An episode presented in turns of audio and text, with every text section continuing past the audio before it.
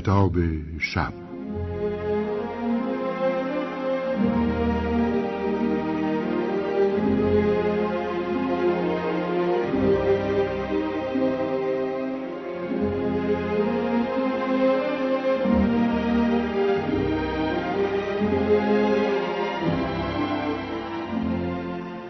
با نام و یاد خدا. دوستان عزیز سلام. دو شب گذشته در تنظیم رادیویی داستان بلند خانه ماتریونا نوشته الکسان سولجنیتسین با ترجمه احمد گلشیری و تنظیم رادیویی محمد رضا گودرزی گفتیم راوی در سال 1953 پس از ده سال به روسیه برگشته و داوطلب تدریس ریاضی در نقاط دورافتاده شده است. او را به ترفو پرودکت میفرستند و در خانه پیرزنی شهست ساله و نعیف به نام ماتریونا ساکت می شود. در آن خانه یک گربه چلاق و چند موش و چندین سوسک به سر می‌برند. علاوه بر اینها ماتریونا صاحب بز سفید و کثیفی هم هست که شاخهای خمیده ای دارد. عضو ماتریونا را از کلخوز خواستند و او بیکار و تویدست است. به دلیل اسکان دادن راوی البته اداره آموزش و پرورش هر ماه مقداری زغال به او می‌دهد که تکافویش را نمی. سعی می کند از مستمری شوهر مردهش استفاده کند که موفق نمی شود. لذا او و گروه دیگری از زنان توی دست روستا به زغال دزدی از کلخوز رو می آورند و مسئولان که نمی توانند همه جا نگهبان بگمارند عملا کاری از دستشان بر نمی آید. البته گاهی یکی را دستگیر می کنند اما باز زمستان که می رسد این کار ادامه می یابد. اینک با هم به دنباله بازخانی این داستان بلند گوش می سپاریم.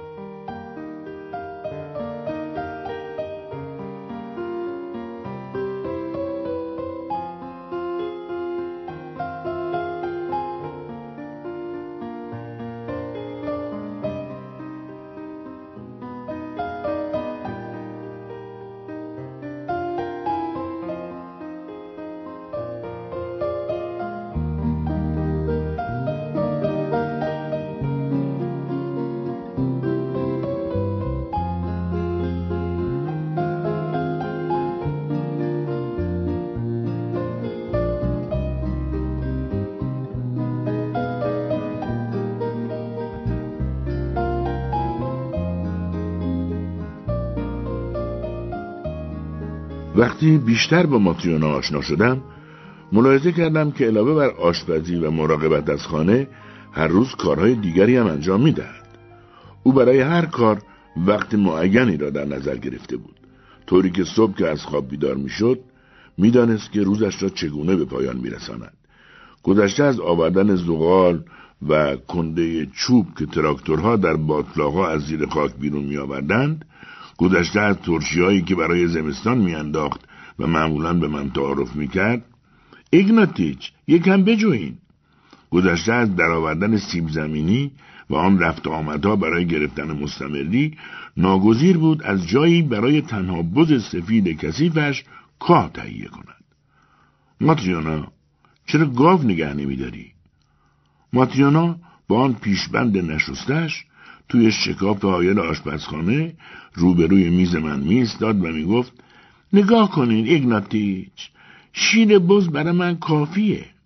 اگه هم بخوام گاو نگه دارم توی چشم هم زدن خود من و هرچی توی خونم هست رو می‌خوره.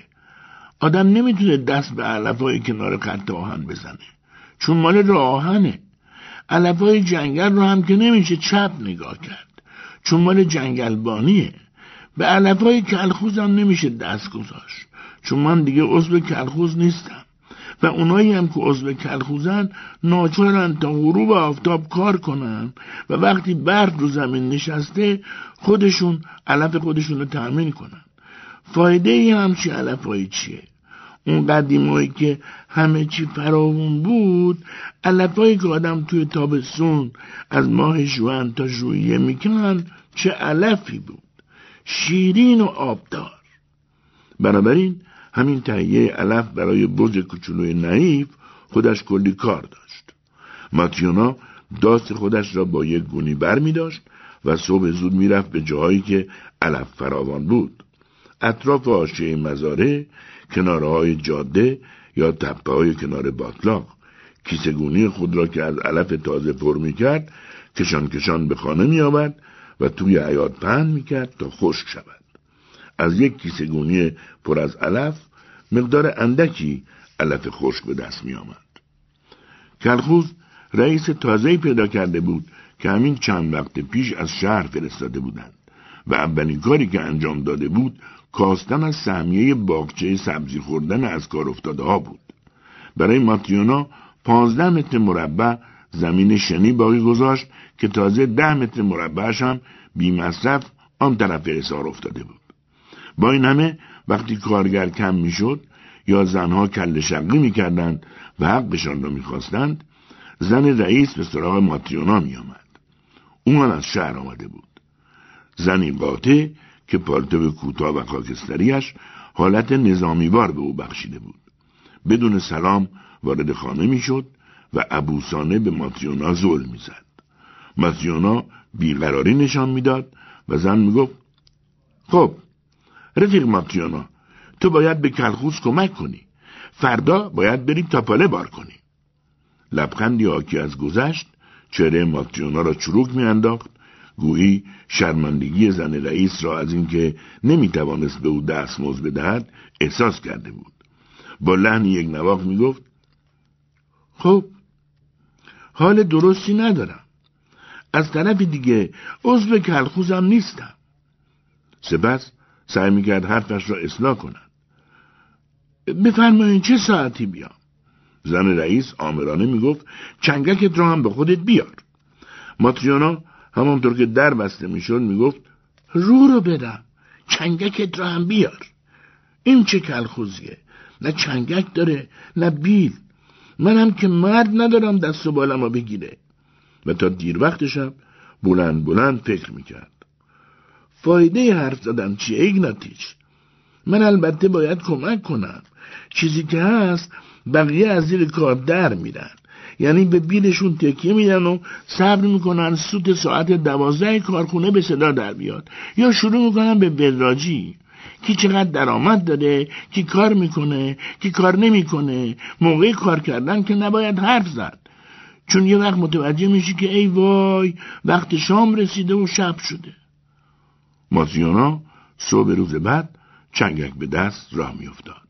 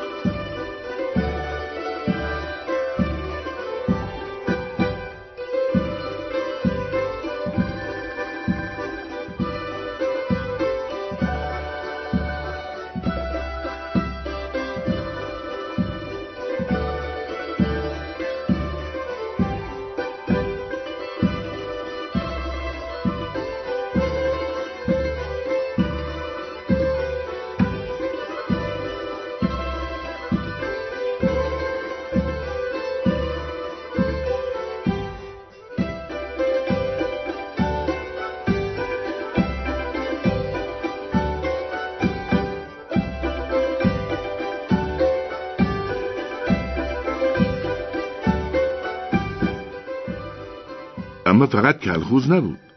هر یک از بستگان دور او یا حتی همسایه شب هنگام راه میافتاد میآمد نزد ماتریونا و می‌گفت ماتریونا فردا به کمک من بیا. می‌خوام کار سیب زمینی ها رو تموم کنی. ماتریونا نه نمی‌گفت. آب خوردن دستش بود زمین میگذاشت و به کمک همسایه می‌رفت. و وقتی برمیگشت بدون ذره رشک می‌گفت ایگناتیچ باید بودین و اندازه سیب زمینی ها رو می‌دیدین. بیرون آوردن اونا چه لذتی داشت. دلم نمیمد اونجا رو ول کنم بیام. باور کنین راست میگم. لازم به گفتن نیست که هیچ باغچه ای بدون کمک ماتریونا شخم زده نمی‌شد. زنهای تالنوو وقتی دست جمعی باغچه هایشان را شخم می‌زدند کار تمیزتر و بهتر از وقتی انجام می‌گرفت که تک تک مشغول کار می‌شدند. بنابراین وقت شخم زدن دنبال ماتیونا میفرستادند که به آنها کمک کند. ماتیونا دردسر دیگری هم داشت و آن وقتی بود که نوبتش می‌رسید که به چوپانها غذا بدهد. یکی از چوپانها آدم کرولال تنومندی بود. دیگری پسری بود که هیچگاه لبهایش بدون سیگار نمیماند. لبهایی که پیوسته آب از آنها راه افتاده بود. نوبت ماتریونا هر شش هفته یک بار بود. اما این کار برایش خرج زیادی برمی داشت. آخر او میبایست به مغازه برود تا کنسرو ماهی و مقدار زیادی قند و کره بخرد. چیزهایی که خودش هیچگاه نمی‌خورد. ظاهرا خانمهای خاندار به این وسیله می‌خواستند خودنمایی کنند و سعی می‌کردند از هم پیشی بگیرند. ماتریونا می‌گفت آدم باید حواسش جمع خیاطا و چوپونا باشه. اگه چیزی مطابق میلشون نباشه آبرو برای آدم نمی‌ذارن. گهگاهی هم این آدم نحیف بیمار می‌شد که خودش دردسرهای زیادی به همراه داشت. یکی دو روز ناخوش می‌شد و دراز به دراز توی رخت خواب میافتاد. گلایه نمی‌کرد، غرغر نمی‌کرد، اما تکان هم نمی‌خورد. در چنین روزایی ماشا دوست صمیمی قدیمیش میآمد تا به بز برسد و بخاری را روشن کند. ماتریونا چیزی نمی‌خورد، چیزی نمی نوشید، چیزی درخواست نمی‌کرد.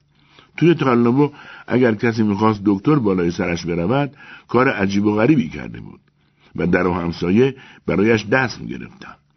بابا این خانم خیال می‌کنه کیه؟ یه بار هم که ماریانا این کار را کرد خانم دکتر با اخ وارد شد و به او گفت نگران نباش بهتر که شدی سری به درمونگاه بزن. ماتیونا رفت. اما واقعا دلش نمی‌خواست برود.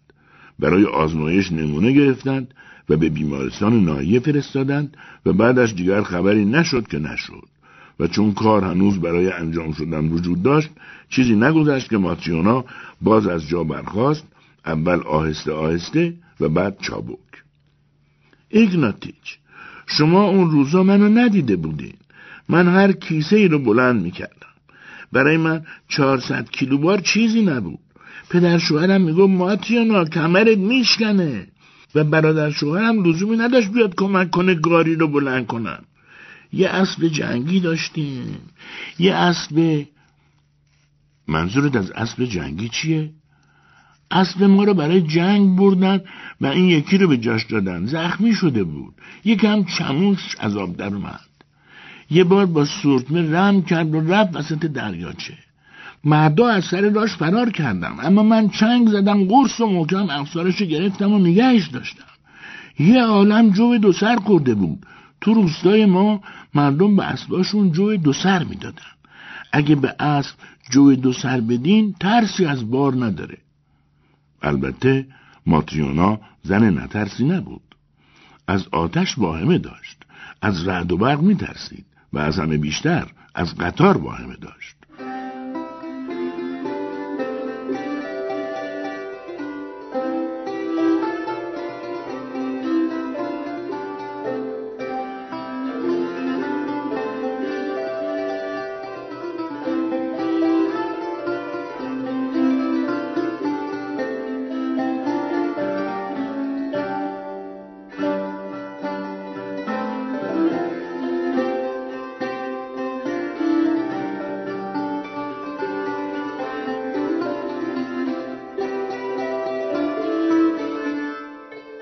یک روز ماتریونا برایم تعریف کرد یه بار که می‌خواستم به چروستی برم قطاری از نچانکا میومد دو چراغ جلوش مثل دو تا چشم بیرون زده بود و چرخا با سرعت پیش میومد تمام تنم عرق کرد.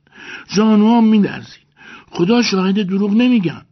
و انگار خودش هم از کار خودش تعجب کرده باشد شانهایش را بالا انداخت. گفتم شاید علتش این بوده که بلیت نداشتیم ماتریونا. همون وقتم قطار داشت راه میافتاد. ما از همه طرف هجوم آورده بودیم که سوار شیم و می‌گفتیم تو رو خدا بلیت ما رو بدین. مردا خودشون رسونده بودن اون بالا. ما هم دری پیدا کردیم که قفل نبود و بدون بلیت فشار بودیم سوار شیم. حالا چی؟ تمام واگنان خالی بودن و آدم اگه می‌خواست می‌تونست روی نیمکتات دراز بکشه. حالا چرا اون انگلای سنگدل به آدم بلیت نمیفروختن خدا عالمه. پیش از رسیدن زمستان وضع ماتریونا بهتر شد. شروع کردن یک مقرری هشتاد روبلی به او بدهند. علاوه بر آن صد روبل هم از مدرسه و من می‌گرفت. بعضی از همسایه ها رفته رفته به او حسادت می‌کردن و می‌گفتند بله دیگه ماتریونا حالا دیگه خیال مردن به سرش نمی‌زنه. تو این سن سال اونقدر پول داره که نمی‌دونه به آج چیکار کنه ماتریونا برای خودش یک جفت چکمه چرمی سفارش داد یک جلیقه نو خرید و بارانی مردانه کهنه ای را که لوکوموتیورانی که با دختر خاندهش ازدواج کرده بود به او بخشیده بود داد برایش پالتو بدوزند. خیاط قوزی روستا با استفاده از آستر لایدار چنان پالتویی از کار درآورد که ماتریونا توی آن شد سال عمرش نپوشیده بود. ماتریونا در عواسط زمستان دویست روبل اسکناس لای آستر این پالتو برای خرج کفن و دفنش دوخت و از این کار ذوق زده شد. حالا دیگه خیالم یکم آسوده است ایگناتیچ. دسامبر گذشت ژانویه گذشت و در این دو ماه ماتریونا بیماری را از سر گذراند. او کم کم اغلب شبها بیشتر به خانه ماشا می‌رفت. آنجا می نشست و با او تخمه آفتابگردان می شکست او خودش به خاطر کارم مراعات حال مرا می کرد و شبها مهمان دعوت نمی کرد.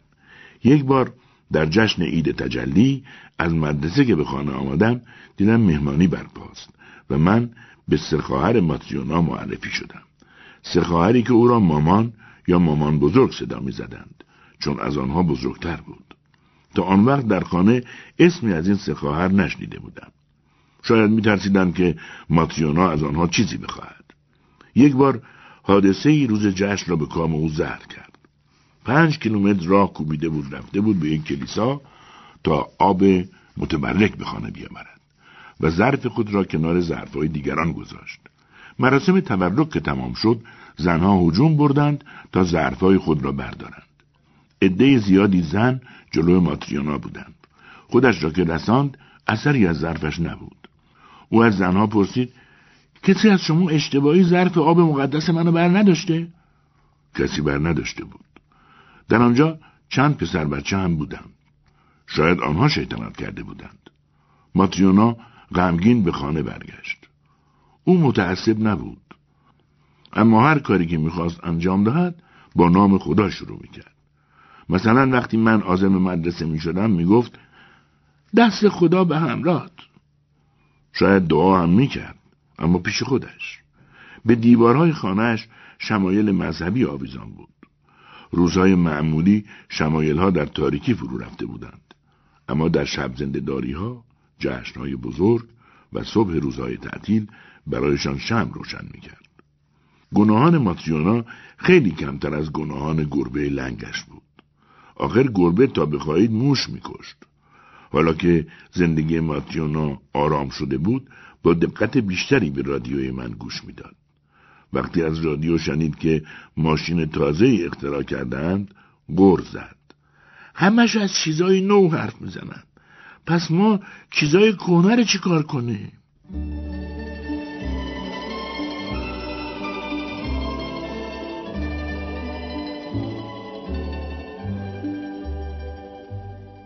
دوستان عزیز خسته نباشید. از همراهیتون با کتاب شب بسیار متشکریم امشب سومین بخش داستان بلند خانه ماتریونا نوشته الکساندر سولجنیتسین را با ترجمه احمد گلشیری و تنظیم رادیویی محمد رضا گودرزی شنیدید که امیدواریم پسندیده باشید. تا فردا شب و بخش چهارم این داستان همه شما عزیزان رو به خدای بزرگ می سپاریم خدا نگهدار.